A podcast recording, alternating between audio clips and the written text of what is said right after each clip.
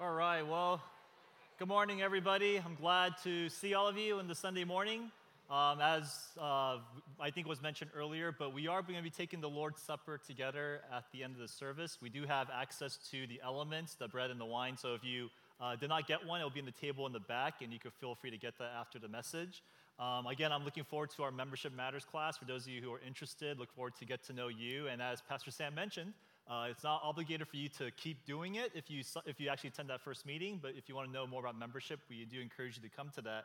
And yeah, the membership meeting is going to be great. Uh, I know the Constitution is something that a lot of us, we may not be uh, even aware of, but we are planning to send you, our members, uh, a little bit more background about what that is and explain through the relevant parts of it in our members' meeting. So look forward to that.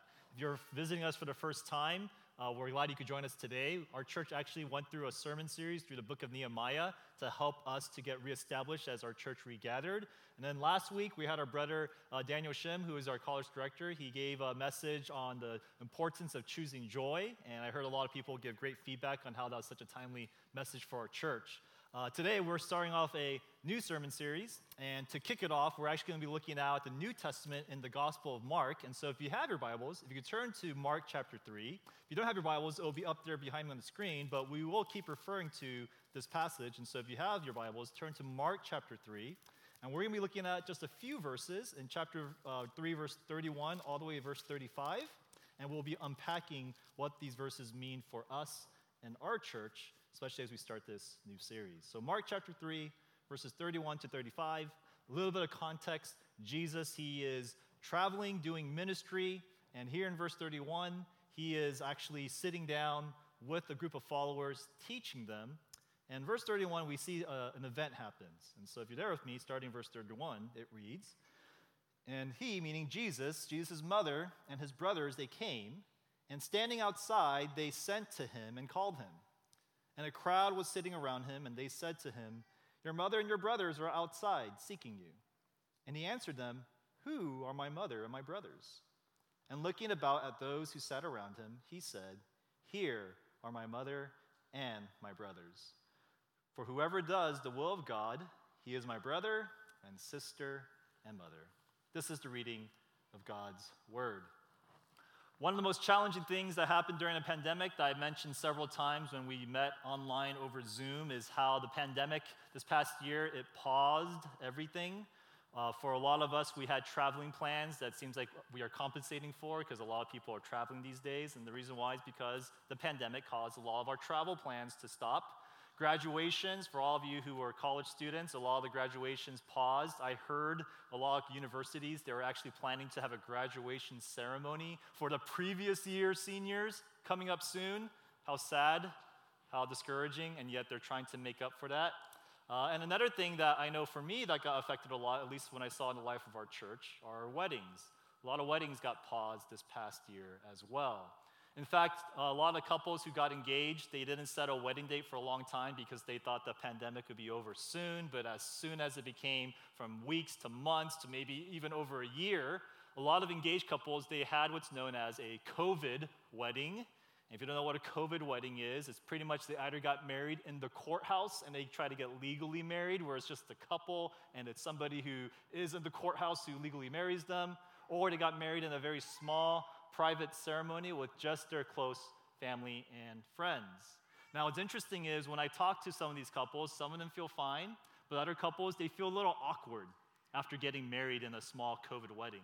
And the reason why they feel awkward is because even though they're legally married and they're living together, a lot of people will still go up to them going, Oh, are you guys married? And they don't know how to answer that. They're like, Well, technically, we didn't have like a wedding yet, but it's like this weird, awkward moment for them. And so a lot of couples, they're planning to have a public wedding ceremony, which is pretty much like, hey, everybody, we're married. They want just everybody to know a public announcement that we are now married together and officially announce their marriage. Now, in a similar way, I think our church went through something similar. If you're part of our church, you might know this. If you're new to our church, a little bit of context of what our church is. Our church, we actually started as a replant back in 2019, and we plan to come together and restart this church. And it was actually really uh, exciting times at that time, back in 2019. And we're going to publicly launch as a church where we swear in our members and say, hey, here, here we are, church. But then the pandemic took place and caused everything to pause. And so all of 2020, our church met online, and we had what was uh, what I always describe as a COVID church wedding, where we met online and we swore in our first members.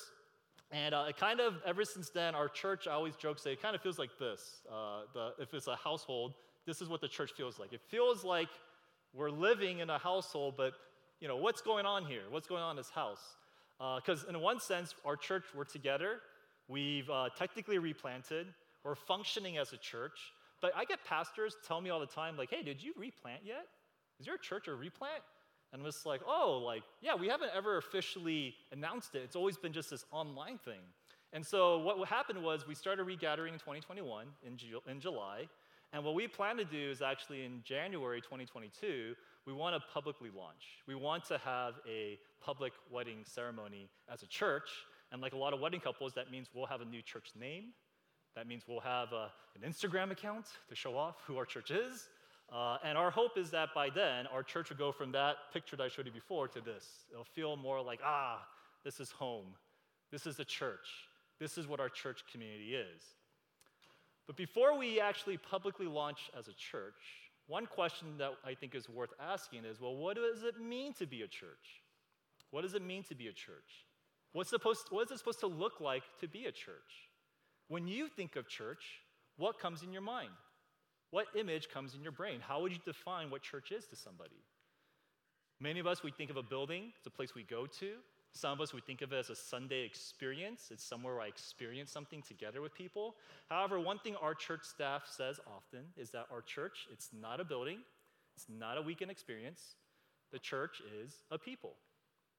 The church is a people. But the question is, is what kind of people are we? It's not just any type of people, but how does the Bible describe the church and how the people relate to one another? And there's a lot of descriptions that are used in the Bible, but I would argue that the main description, the first description, the predominant metaphor that is used throughout the New Testament to describe what the church is, is this word family. The church is family.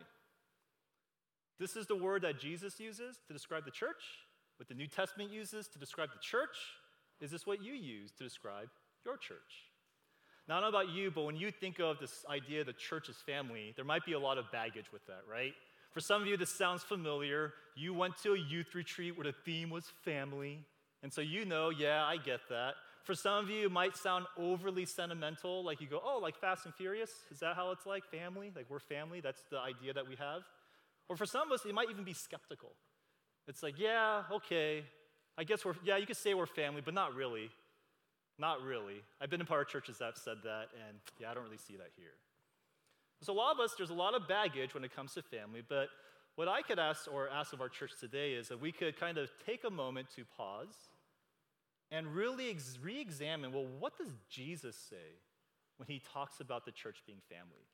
Because it's not something that pastors make up, it's not something that the 21st century churches are talking about. Jesus is the one to describe the church as family. And when we actually see what Jesus meant when he describes the church as you're meant to be a family, we're going to realize how radical this idea was. Because when the church is family, what we're going to see is the church is meant to be this life transforming entity in your life, not just something you go to, but it's supposed to be a life transforming entity in you. And it's something that the world desperately needs. The church being a family is something that we need, that the world needs, and that's why Jesus calls it a family. But what does that mean? What does that actually look like? And so, as we prepare as a church to be a church, we're going to spend the next few weeks going through a series describing what it looks like for the church to be family. And today, what we're going to do is more of an introduction, where we're going to look at the first time Jesus uses the metaphor of family to describe his followers in the Gospel of Mark, chapter 3. And this is the perfect Sunday to do it because right after we're done with the message, we'll practice as a family the Lord's Supper and share a meal together as a family. And so, in order to understand what this means, we're going to talk about three things looking at the Gospel of Mark. Number one, what Jesus means for the church to be family. What does Jesus mean when he says that? Number two, why we need the church to be family, why you and I, we need the church to be family. And number three, how we live out Jesus' vision for the church to be family. How do we actually do this? So, what it means, why we need this, how we do this. First, what Jesus means for the church to be family. So, the context of the Gospel of Mark that we just read in chapter 3, Jesus, he is uh, doing every parent's worst nightmare. He grew up as a carpenter, but he decides, I'm going to be a preacher. And it's like, oh gosh. And so Jesus went and he became a preacher. He is traveling around in Galilee, and his ministry is starting off with a bang. In the Gospel of Mark, we see that Jesus, he is teaching, performing miracles. He's getting to disputes with the religious leaders, but great crowds were following him. If he had a social media account, he had a lot of followers right now at this time. And so what happens is in the beginning of his ministry, in chapter 3 of Mark, what we see is Jesus is continuing his ministry. He's in a setting kind of like this, where we have people around and he is teaching them. Great crowds, we're told, are sitting around him. And all of a sudden, we're told Jesus' family comes to talk to him. For the first time in Mark, we see Jesus' family comes. In verse 31, it says, And his mother and his brothers came, and standing outside, they sent to him and they called him. Right now, if somebody came to the back in front of me with a sign saying, Hey, Bob wants to talk to you, Tom, right now, what I would do, I'd be like, What? You know, I'd probably like say, I'll talk to him later. Like that's that'll be like in my brain, like I'll talk to him later after this time is done. But if someone came with a sign saying, Your wife and your kids, they need to talk to you right now, I'll be like, let's close in prayer. We must close in prayer right now. Why? Because I know that when those who are relationally close to me, when they demand my attention, I will stop everything in order to pay attention to that. I will pause everything to go and meet their needs. And most often, who those people are, it's family. It's usually family that we'll do that for. But what's interesting is the same thing happens to Jesus. They go, Hey, Jesus, you're in the middle of something, but your mom's here, your brothers are here, they need to talk to you. And not only does Jesus not stop, but he has a very interesting response. Verses 32 to 33, look what it says. And a crowd was sitting around him, and they said to him, Your mother and your brothers are outside seeking you. And Jesus answered them, Who are my mother and my brothers? Whoa, that's crazy. It's like if someone, it's like if someone says, hey, your mom, your wife, and your kids are here. I'm like, who are my wife and my kids? Who are they? Sounds insulting. Sounds very disrespectful. Why is Jesus responding this way? And to answer that question, we must ask first, why was Jesus' family even trying to talk to him? Why are they even doing this? Remember the context Jesus is the beginning of his ministry. He's causing a lot of ruckus with the the controversies that he's doing, the religious leaders, the miracles, and so forth. And there's likely a lot of stories taking place. It's like if you have a kid and he goes off to college and you hear, like, hey, you hear about your son? What's happening with him?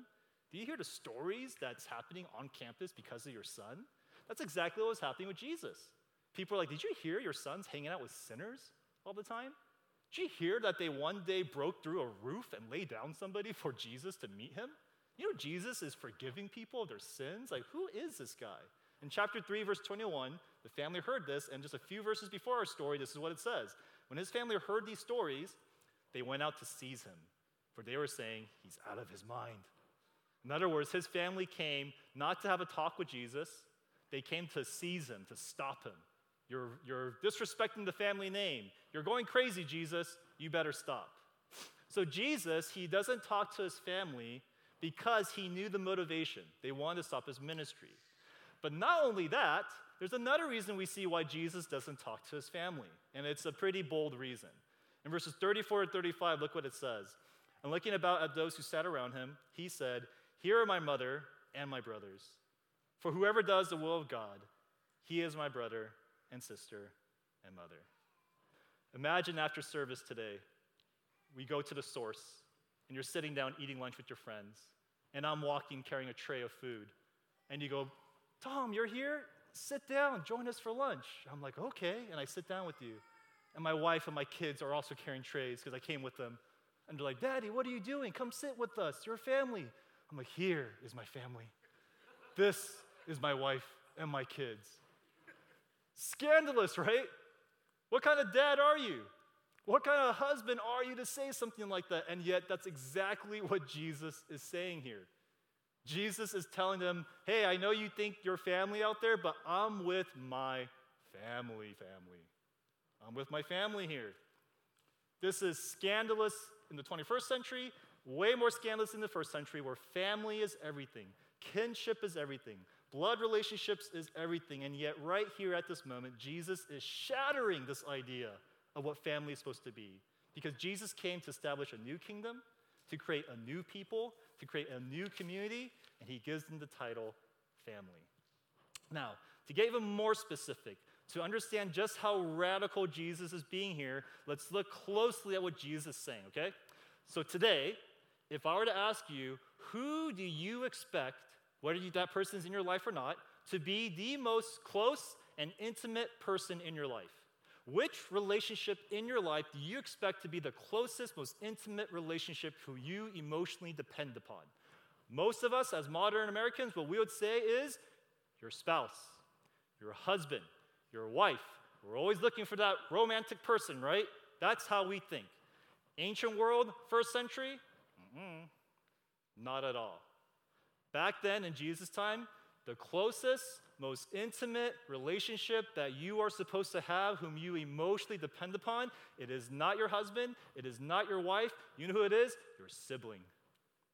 It's supposed to be your sibling, your brother and sister. You know why? Because back then, they didn't marry because they loved each other. That wasn't the main reason why ancient people got married. In the ancient world, when people got married, their families arranged the marriages. The family set them up. It was for tribal purposes, for property purposes. And therefore, where do you find companionship? It's not in your spouse. Nobody expected that. Who did you find companionship from? Your siblings. It's your brother, it's your sister. That's why notice in the, in the Bible, you know, after sin came into the world, you know what the first story was to show how wicked sin was, how devastating sin was? The first story in the Bible to show the consequence of sin was the story of Cain and Abel. Siblings, brothers. And people reading that was like, oh my gosh, sin is terrible. It broke the brothers apart.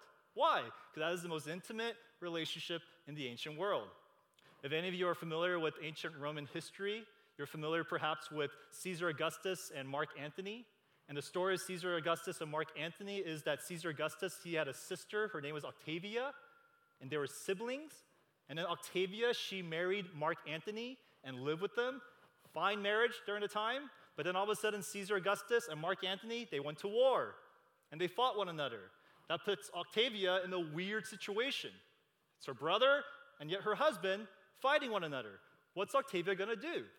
What she did was she left Mark Antony, her husband, and she went and lived with Caesar Augustus. Why? Because that's her brother. And brothers, siblings, was way more important than spouses at that time. Now, when Jesus calls the church a family, he doesn't say, they're like your cousins, they're like your aunts, they're like your uncles who you see once in a while. No, no, what does, what's the word that Jesus uses? In the Greek, it's adelphoi, brother, sister. This is who the followers of God is. They're my brother.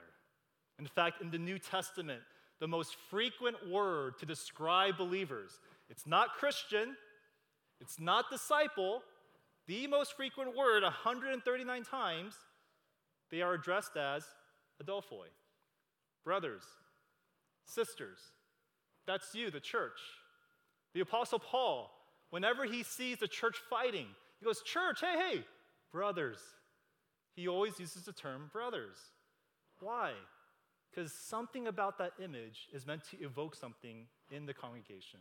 Scot McKnight, he's a scholar, and he describes it like this quote, words matter, images shape, metaphors live. Some preacher types think of their churches as audiences, but Paul constantly called his church siblings. And the constant thinking of them as siblings and calling them sibling, it built a culture of siblingship rather than a culture of an audience. There's a reason why they use brother and sister throughout the New Testament. The Bible is not arguing that your sibling should be the most important person in your life. That's not what the Bible is arguing. But what the Bible is doing is it's using that relationship to make a point. In the New Testament, in the kingdom of God, our spiritual family is supposed to be the most important relational bond whom we are to get emotional support from in this church. That's what it's supposed to be. That's how Jesus explains the church. Imagine your life right now, and this is a little picture, okay? Imagine this, this spear. Imagine this is your social life. And those spears are kind of like how close you are to a person. And the outer sphere, people who you're not that close to, your social media friends or whoever it might be, are your acquaintances, people you kind of just see once in a while. You go deeper in, and the next sphere you have are your coworkers, people you see regularly all the time. In the next sphere, you get a little bit deeper, you have friends, people who you like and you enjoy and you see regularly. In the deepest sphere, though, who do we often have? Family. Wife, kids, if you're maybe you're older, or if you're younger, parents, siblings. That's them, right? Where are the people in the church in your life? If this was your social sphere, like where would the people of the church be if you're honest with yourselves? If you're like most people, they would be here, right? Acquaintances, people you sometimes see, social media friends, or maybe coworkers, people you just have to see every once in a while, few friends here and there. If you're really lucky, they'll be in that next sphere, right? The friends, if you're really lucky. What Jesus is saying, though, what Jesus is saying is, but if you really understand the church, the church, the people, they need to be here. Right there.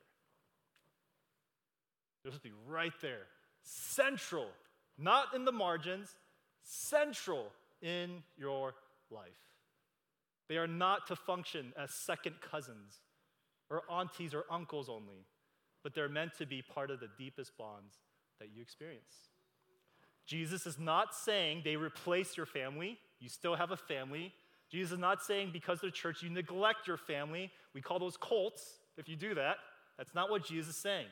What Jesus is saying is the church, it reorients your priorities, it reorients it. You know, growing up myself, I grew up in a close knit family. I had parents, I had siblings, and I don't know about you, I'm not sure if it's an Asian thing, but my entire life revolved around them and their schedule. So, for example, when there was a birthday dinner, I was there. I was there. Even when I was in college, I always drove home to celebrate the family's birthday. When there was a family trip, no choice. I went. I'd go to the family trip. When they needed help, I made sure I would go and help them. Why? Because my entire life revolved around the priority of my family. But something changed as I got older. Something changed. Not that I became a worse son, or maybe. But there's something else happened. I got married. I got kids. In other words, I have a new family now. And here's the thing it didn't mean I dropped my old family. I would still honor my parents and try to help them. I'd still go to their birthdays. I would still make sure that we try to do things together. But a big shift was I had to consider also my other family. We talk now. Hey, you have a birthday dinner that day? Oh, that's great. You know, I can't just drop everything anymore. Judah has soccer practice now. You know, I'd love to go on that trip, but my wife and I were planning to go on a trip too. So what do we do? In other words, there are different things that I have to keep in mind because it's not just about my mom and my siblings, it's also my wife and my kids. Not that I ignored them, not that I just ignored them, not that I replaced them, but now there is something else that is in my life. In a similar way, this is what Jesus is saying. When you follow Jesus, you don't just gain friends, cousins, but you now have a heavenly Father, and you now have heavenly siblings the church. The church. And the people in the church, they are not meant to be the margins. Again, at the center. At the center. And only if the church relates to one another as a family can it function the way Jesus envisioned. I remember a while ago, I had a friend who said, Hey, I went to that restaurant that your church always talks about. I'm like, Which restaurant? They're like, Oscars, right? People like Oscars Mexican seafood in San Diego. I went there. And I was like, Really? How'd you like it? And they're like, oh, It's okay. What's, I don't know what the hype was about. I'm like, Are you, wait, what did you order? Did you get the torta? Did you get the fisherman torta? He's like, What's a torta? I'm like, that's what Oscars is known for. And they're like, I didn't get a torta. I'm like, oh, how about the spicy shrimp taco? Did you get, or sorry, the spicy shrimp burrito? Did you get that? He's like, I don't know what, you know what that is. And I was like, wait, what did you get? And he explained to me what he got, and that's like all these unknown items. I'm like, what is, what are you talking about? And later I found out, like, oh, he went to a random place called Oscars that just called itself Oscars, and he thought it was the well known Oscars in San Diego. Very clever by that restaurant calling itself Oscars, and who knows how many people trick, they, they tricked. But I realized, like, wait, if you go to an Oscars with no torta, with no spicy shrimp burrito, you did not really experience Oscars. Jesus is saying something similar. You might have gone to church your whole life. You might think you know the church. You might be disillusioned by the church, but what Jesus is saying is if you have never been to a church where you related to the people like family, where they're central in your life, you don't know what church is. You've never experienced the church at all. You've experienced what my friend experienced the fake Oscars. You've experienced a fake church that calls itself a church, just like that Oscars calls itself an Oscars, but they don't have the torta. They don't have the spiced shrimp burrito. And that's the same thing. The church is not a family. That's not the church. Do you relate to the church this way? Do you see your church as central in that way? It's something that Jesus says we desperately need, and that leads to the second point why the world needs a church to be family. Again, think about it. Of all the metaphors Jesus could have used to describe the church, he could have called it a community, he could have called it a hospital, he could have called it a school, but the driving metaphor that Jesus chooses is family. Why? Because there's something unique about family that only the family metaphor could really capture of what Jesus wants the church to do. And here's how it works at least three things of what happens when the church becomes family and what it does for us, okay? Here's the first one. When the church functions, not as a school or community, but as a family, it offers uniquely the power to grow us. It can grow you in ways you can't grow when the church is family. Do you know what the main difference is between a community and a family? Here's the main difference you can't leave family. You can leave a community whenever you want. The family, ah, a little bit harder, right? I meet with a group of pastors, lead pastors regularly. We meet about once a month, and we talk about, oh, it's so hard to be a pastor, and we just you know, kind of have that type of meeting. And then uh, what happens though is, um, you know, we enjoy our time together, but the moment I get busy, the moment where it's not really being meaningful to me, or the moment where, oh my gosh, if I don't like somebody in that group, if there's ever beef, I'm just gonna stop going. I'd be like, hey guys, I'm too busy. Enjoy your lead pastor fellowship. I meet with my mom regularly too. I meet with my dad. I, I meet with my siblings regularly. And sometimes they annoy me. Sometimes we have beef. Sometimes I'm busy. Whenever there's dinner, I'm there. When there's a family meeting, I still go. Why? Because unless something deeply toxic is happening, you don't just leave family whenever you want to.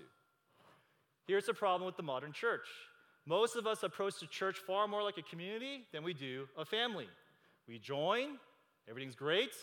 Once we get too busy, too tired, or if there's beef, we bounce, and then we just kind of look around and see is there anything else out there. But here's the problem community doesn't work that way a real strong community that Jesus is talking about. Because Jesus' community is meant to be a family. And family does something that's really unique, which is family grows you in ways you just cannot grow. And here's why. Uh, there's, a, as an author, his name is Jean Vanier, and he says in community, which I've shared this with the church before, there's always three stages of community. Any community you grow. You go to community, the first stage is honeymoon. It's great. You love the people, you love the church, everyone's so welcoming, wonderful. I want to join this church. I want to join this community. Then comes the inevitable second stage, which is conflict. You meet people, you go, they're not that great. They're kind of messed up, actually. Wait, how come our church doesn't do this? Why doesn't our church do this? And this is the place where most of us bounce. This is the place where most of us go, ah, I don't want to be here anymore. But we miss the third stage, which happens in every community. And here's the third stage growth. If you could endure the hardship, if you can endure that conflict, what God does is He grows a person. He grows them through that. But that's the problem, is a lot of us, we struggle to stay. We struggle to be connected. And that's why oftentimes we don't find ourselves growing. Joseph Hellerman, he's my seminary professor, he says it like this quote, persons who remain connected with their brothers and sisters in the local church they almost invariably grow in self understanding. They mature in their ability to relate in healthy ways to God and to fellow human beings. Long term interpersonal relationships are the crucible of genuine progress in the Christian life. People who stay, they also grow. Now, I'm not saying you never leave a church. Okay, that, that, trust me, I know there are toxic situations where you have to leave. There are circumstantial situations like work and so forth. I get it. But far too often, we swing on the other side, where at the first sign of discomfort or trouble or busyness, right before God begins his transforming work in you, we bounce because we see the church as transient. But Jesus, he actually says, no, the church is family. You don't just leave your family like that because God wants to grow you in a unique way in the church that you can't experience in any other community that you find. The church is family because it has the power to grow. Secondly, when the church functions as family, it offers the unique power to heal. To heal. I got a lot of this from this author named John Mark Comer, but he says something very helpful. He said, You know, when Jesus he uses the term family, uh, it's kind of ironic. It's kind of a loaded term, and here's why. Our families, that metaphor, is oftentimes, for some of us, the greatest source of security, the greatest source of joy, or for some of us, the greatest source of pain, the greatest source of hurt. Because while some of you, you grew up in a healthy, thriving family, a lot of us, you, you grew up in an unhealthy, broken family. And the result is you not only struggle relating to your family, but you struggle relating to just people in general. Because there are a lot of things that happen in your family background that was messed up. You know why that happens? I've been getting to this idea of trauma a lot. I've been getting a deep dive into that subject. And one thing that, uh, that people say is there's something called attachment theory. I don't know if you guys ever heard of that before, but attachment theory is basically the idea that human beings, at the moment of birth, you were designed for relationships. You are designed to be attached to people. For example, I watch animal shows all the time, okay? If you ever watch an animal show and you see animals giving birth, the animals, they come out of the, the mother's womb and they're just lying there, just like mouth open, but just lying there, and the mother just licks the animal, and that's it. Have you ever seen a real baby come out, a human baby? They're not just like lying there, they're like screaming at the top of their lungs, as if, pay attention to me. They need milk right away. They keep screaming. And here's the kicker the main thing they need is what they call skin to skin. The mom and the dad have to hold the baby skin to skin. Why? Human beings, we are designed to attach to people from birth.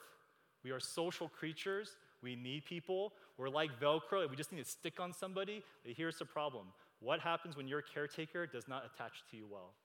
What happens when your caretaker, they neglect you, you experience abuse? What happens is, whatever you were, your post it note, your stickiness, it becomes less sticky because the person wasn't sticking to you well, and it's just hard to attach to people now because you've been kind of messed up from your background. If you grew up in a situation like that, what do you do? You can't, get a, you can't recover that. How do you experience healing from this? There's a book by this doctor named James Pennebaker. It's called Opening Up. And he did this nationwide research on the long term effects of trauma. And pretty much this was his question. He asked, why do some adults recover from trauma and some adults seem to never recover from trauma? What's going on? And so what he decided was he's gonna do research, and this was his working hypothesis. The reason why some people don't recover from trauma, it's due to the nature of the trauma. The worse the trauma, probably the harder it is to recover from the trauma. That was his working hypothesis. He did the research with different thousands of different patients. He came back and he realized the nature of your trauma irrelevant. It has nothing to do with the recovery of people whom he tested. You know what he said was the reason that made people actually get better from their trauma? The key reason people got better is on the other side of trauma was a community of safe, healthy people. That was the deciding factor of what made people recover from their childhood trauma. Not a perfect community, but a healthy community that's there. That was the difference maker. And here's why we are hurt at the deepest level because of our relationships, but we are also healed at the deepest level through relationships. That's how it works. And this is why the church is designed not just to be an institution that teaches, not just to be a place or an event that worships, but it is designed to be healthy relationships of family because that's what the world needs. That's what you and I need, because we're all kind of traumatized. We all have a little bit of broken stickiness in us. And the church, when it functions as a family, it has the power not just to grow you, but to heal you. And lastly, when the church functions as a family, it offers this unique power to love. This unique power to love.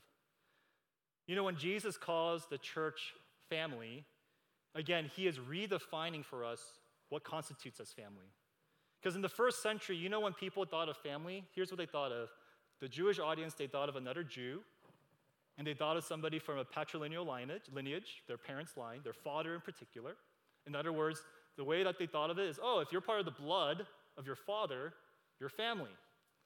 And that's why back then, if you were a woman and you didn't get married, or if you were a woman and you got widowed, or if you were an orphan, you're in big trouble.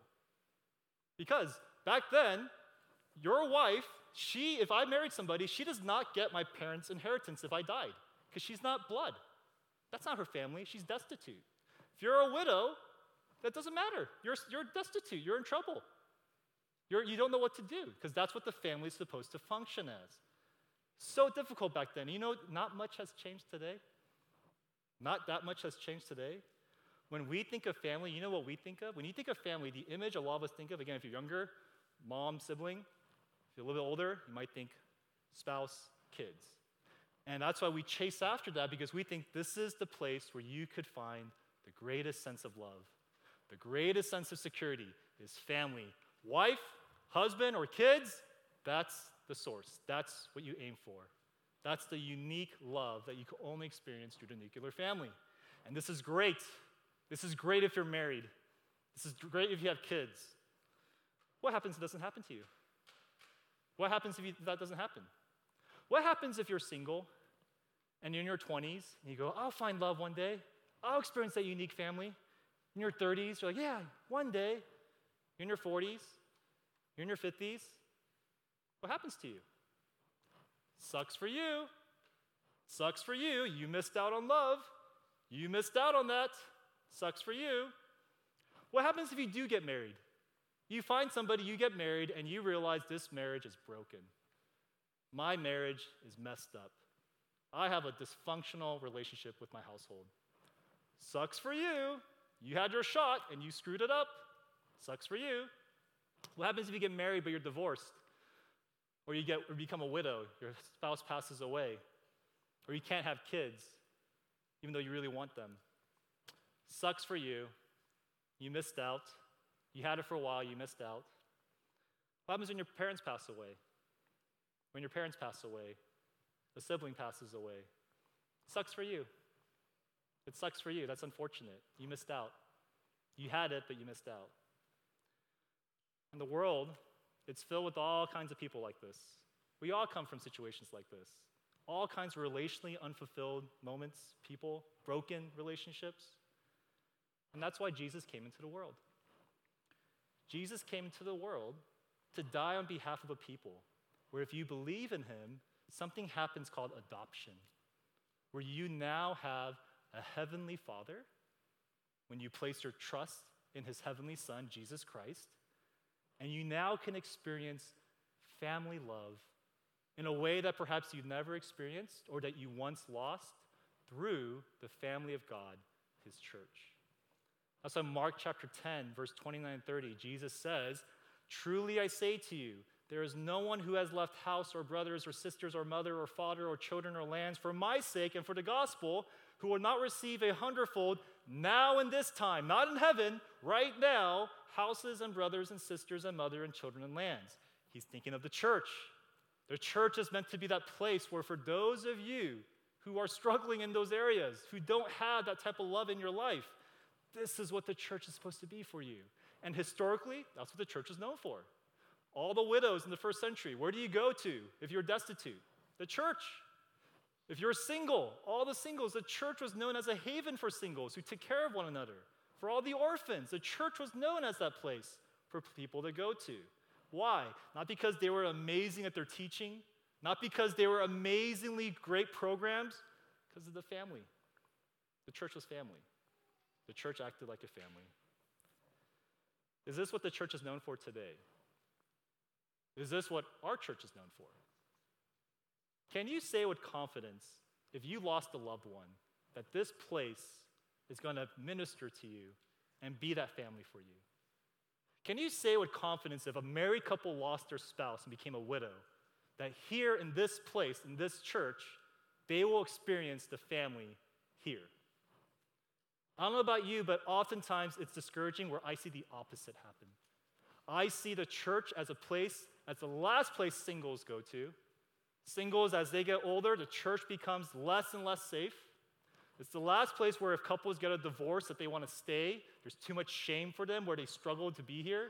Or if the couple passes away, they go see therapy. Or if a married couple is struggling, they see a therapist, not the church. Because the problem is the church, we far too often function more like a social event, far too often acquaintances. But what people need is family. We need family. Our church right now, we're young and we're pretty fortunate.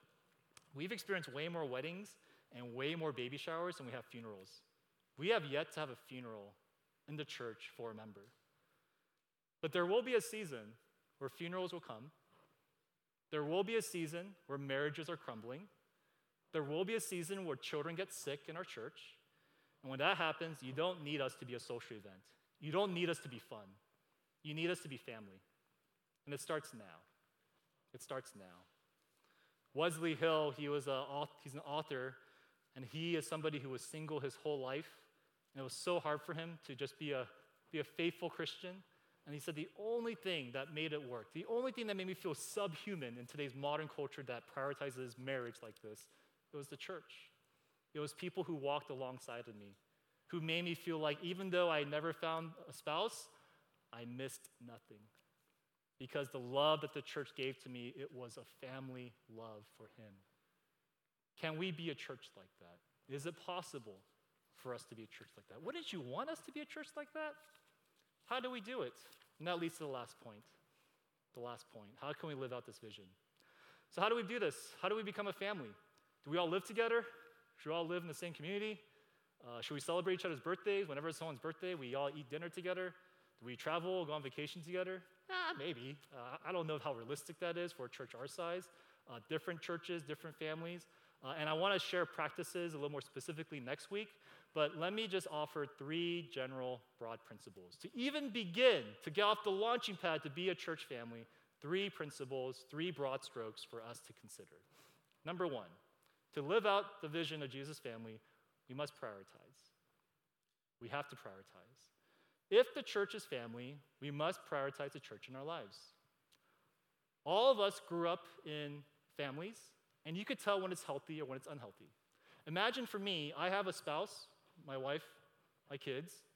Imagine you ask me, Oh, how's life with them? I go, Oh, I don't really know how things are because I barely spend time with them. I never eat with them. I don't really talk to them. I'm having a third? Oh my gosh, I'm having a third kid? I didn't know that. Amazing. You would think, what's wrong with you? Why don't you know your family that well? If I told you, oh, it's because I'm, you know, being a pastor is really busy. so busy, I just don't have time to see them. Or, you know, I've been so stressed out of life, it's been really hard. You would tell me that, hey, as much as that's understandable, that's your family. That's your family. In a similar way, if you're part of a local church, Jesus says, hey, you have a family. Doesn't mean you're a good family member or not, but doesn't change the fact that you have a family. And when you realize you have a family, that shifts the priorities in our lives. Darryl Dash, he's an author, he says it like this quote, when we understand that the local church is a family of brothers and sisters, we'll make it a priority in our lives. We won't settle for only attending worship services when it's convenient, nor will we approach church with a consumer mindset. We'll dig into the messiness of local church life, opening up our lives to our new spiritual family. Is the church a priority in your life? Can't be a family unless that first shifts. Secondly, expectations. If we know the church is family, we need to have healthy expectations of the church. Because oftentimes that's the big problem. Um, think about your family, your, your biological family. You love them, right? How often do you hang out with them? Eh, depends. Depends how much you like them. If you like your siblings a lot, you might hang out with them a lot. If you don't like your siblings that much, you don't naturally get along, eh, a little inconsistent. But no matter what, you spend time with them. Why? You may not like them, but you love them. That's just kind of how it works. Jesus calls the church family, not expecting us to be the best of friends, but to be like a family. And the problem is, we join a church with the exact opposite mindset. A lot of us come to church with the hopes that I hope I find a friend group. I hope at this church I could, I just need two, two to three people who we click with and we get along with, and then this will be my church. Here's the problem with that. As understandable as that is, that's really hard. You know, friendship, it's like lightning in a bottle. You need to find somebody with the good chemistry. You both have a similar life stage. You live near one another. And that's very challenging. If you find friends at the church, oftentimes I say you're lucky. You got lucky because that doesn't happen often. Nor is that something you should expect. Jesus never calls the church. This is meant to be your best friends. This is not supposed to be your friend group. Have friends. Hang out with people all you want. Church is your family, though. The church is your family. This is how we're supposed to understand family. We don't choose who's here, we simply accept the fact that this is my family. I have a third child coming, right? A third daughter, and I have two kids already. And we tell our kids right now, we have a, we have a third coming. Get ready for her. You have no choice. She's coming. You have no choice in the matter. She's going to be your sister. Doesn't matter how much you like her, you're going to love her. And when our third comes, welcome to the world. You have two siblings. Doesn't matter if you don't like them, they're your family. Doesn't matter what happens, you're supposed to love them. We don't choose who our family is. We don't choose who we attach to, but we still love them because they're family. And that's the expectation. We love the family members who God brings. We don't determine who stays, who leaves. This is our family.